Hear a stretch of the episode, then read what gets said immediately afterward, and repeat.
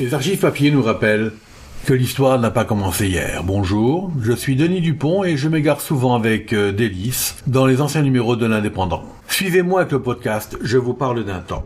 Janvier 1962. Pour une campagne de propriété, sus à l'affichage clandestin qui déshonore trop de murs de la ville. S'il est un mal qui répand non point la terreur, mais la laideur, voire la saleté, c'est bien l'affichage clandestin.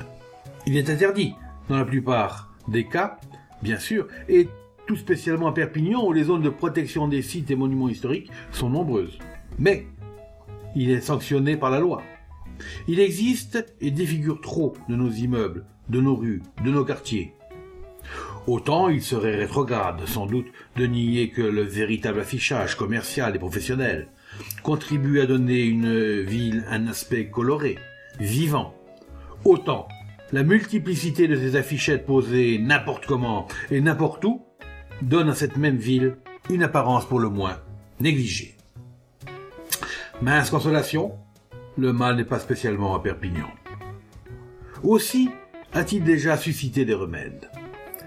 Le préfet de la Seine vient en effet de décider une lutte énergique contre l'affichage clandestin. Les directeurs d'école et des collèges, les responsables, gardiens ou concierges d'immeubles administratifs ont reçu des instructions pour procéder d'office à l'enlèvement des affiches collées sur ces immeubles.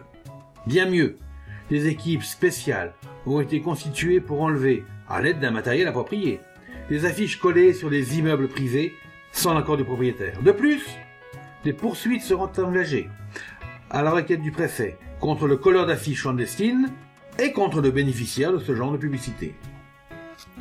Consultés, les professionnels de l'affichage ont été unanimes.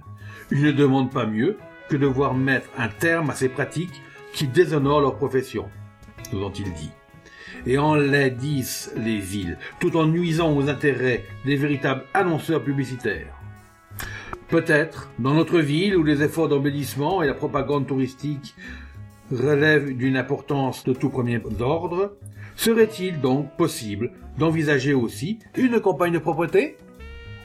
C'était Je vous parle d'un temps, un podcast produit par l'Indépendant et proposé par Denis Dupont à retrouver ici même chaque semaine.